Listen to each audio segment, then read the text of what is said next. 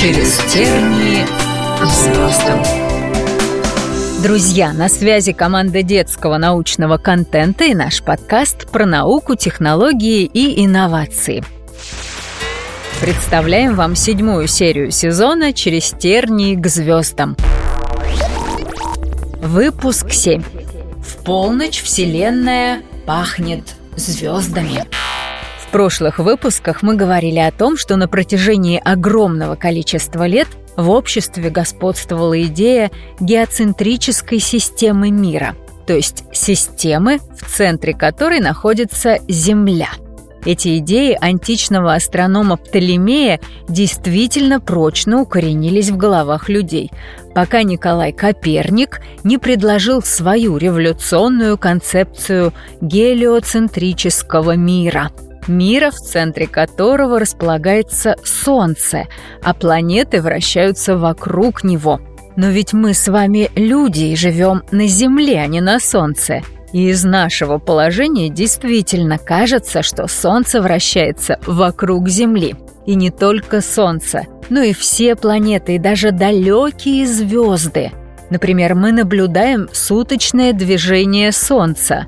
Оно каждый день восходит на востоке, движется на юг, а затем заходит за горизонт на западе. Годичное движение Солнца тоже не тайна. Для понимания этого нам помогут далекие звезды или так называемая небесная сфера.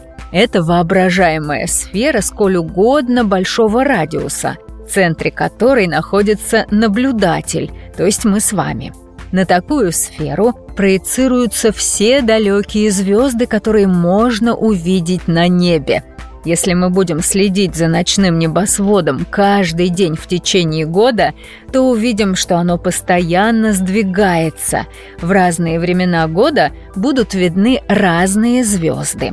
Невозможно одновременно наблюдать за Солнцем и всеми другими звездами. Однако, если на протяжении года смотреть на небо, на закате и на рассвете, то можно увидеть, что наше главное светило постоянно меняет свой фон.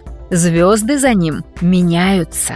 А если мы понаблюдаем за этим процессом больше года, то увидим, что каждый январь Солнце появляется на фоне одних и тех же звезд. Фоновые звезды совпадают и каждый февраль, и каждый октябрь. Путь, который описывает Солнце относительно более далеких звезд, называется эклиптикой. На эклиптике находится несколько очень важных точек. Они указывают на особенные дни в году. Давайте узнаем о них побольше. Уже неоднократно говорилось, что Земля вращается вокруг собственной оси. Если мы проведем через центр нашей планеты плоскость, которая будет делить Землю на два полушария, северное и южное, а затем в этой плоскости начертим окружность очень большого радиуса, то мы получим небесный экватор. Небесный экватор и эклиптика пересекаются в двух точках – точках равноденствия. Одну из них Солнце проходит примерно 20 марта, а вторую около 22 сентября. Эти точки называются днями весеннего и осеннего равноденствия. В эти даты день и ночь почти равны по продолжительности на всей поверхности Земли, за исключением районов вблизи полюсов. После прохождения точки весеннего равноденствия Солнце движется по эклиптике через северное полушарие неба. Наибольшего отдаления от небесного экватора светило достигает 21 июня, в день летнего солнцестояния, самый длинный световой день для жителей северного полушария и самый короткий для южного. После прохождения точки осеннего равноденствия Солнце начинает двигаться по южной половине небосвода, достигая самой отдаленной от небесного экватора южной точки 21 декабря, в день зимнего солнцестояния. Для северного полушария это самый короткий световой день в году, для южного же самый длинный.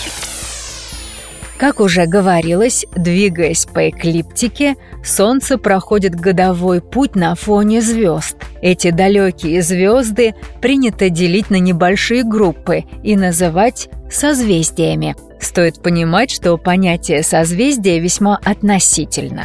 Разделение звезд на группы было сделано для удобства ориентирования. Светила, входящие в одно созвездие, могут находиться на расстоянии миллионов световых лет друг от друга, а звезды из разных созвездий, наоборот, совсем рядом. Выделять на небесной сфере созвездия начали еще древние люди. Они видели во взаимном расположении далеких огоньков очертания различных животных и людей. Когда-то давно Солнце, путешествуя по эклиптике, в течение года проходило на фоне 12 созвездий. Скорее всего, вы их отлично знаете. Это Овен, Телец, Близнецы, Рак, Лев, Дева, Весы, Скорпион, Стрелец, Козерог, Водолей и Рыбы. Их также называют зодиакальными созвездиями или просто зодиаком. Само слово «зодиак» берет свои истоки в греческом языке и означает «живое существо». Это обусловлено тем, что большинство зодиакальных созвездий представляют собой именно живых существ. На сегодняшний день Солнце, путешествуя по эклиптике, проходит не через 12, а через 13 созвездий. «Как так вышло?» – спросите вы. Ответ на этот вопрос – прецессия. Прецессия – это постепенное небольшое смещение земной оси под влиянием притяжения Луны и в меньшей степени Солнца. Земная ось чертит в пространстве небольшой конус. Возможно, вы знаете, что сейчас Северный полюс можно легко определить по одной яркой звездочке – полярной звезде в созвездии Малой Медведицы. Но так было и будет не всегда. Примерно через 2000 лет показывать нам север станет Аль-Раи из созвездия Цефея. А полярная звезда снова станет путеводной всего через каких-то 26 тысяч лет. Именно такой период вращения у земной оси под действием прецессии. Так и вышло, что из-за этого постепенного смещения земной оси путь Солнца относительно далеких звезд тоже постепенно смещается. На сегодняшний день существует еще одно 13-е зодиакальное созвездие – Змееносец. По одной из легенд, это созвездие олицетворяет собой древнегреческого бога медицины Асклепия. Когда впервые в истории человек точно зафиксировал зодиак, Солнце лежало между созвездиями Овна и Рыб в период весеннего равноденствия. И этот момент – стал начальной точкой для деления года на 12 равных знаков. Это деление и сейчас используется в астрологии. Считается, что созвездие, в котором находилось Солнце в момент рождения человека, влияет на его судьбу. Но, как вы поняли, бессердечная прецессия все испортила. Если около 2000 лет назад Солнце попадало в созвездие Овна 21 марта, то сейчас это происходит аж 14 апреля. Если вы родились 31 декабря, то наше светило в этот день пребывало вовсе не в Козероге, а в Стрельце. А если ваш день рождения выпал на 1 декабря, то в рубрике гороскопов вы себя не найдете вообще, ведь вы родились именно тогда, когда Солнце путешествовало по 13-му зодиакальному созвездию – Змееносцу. В любом случае, каждый сам решает, во что ему верить. А если вы решили довериться науке, то оставайтесь с нами в детском научном контенте и не пропускайте новые сезоны подкаста. А для того, чтобы следить за новостями и не пропустить новые истории, а также послушать уже вышедшие выпуски, подписывайтесь на нас ВКонтакте и на вашем любимом стриминговом сервисе.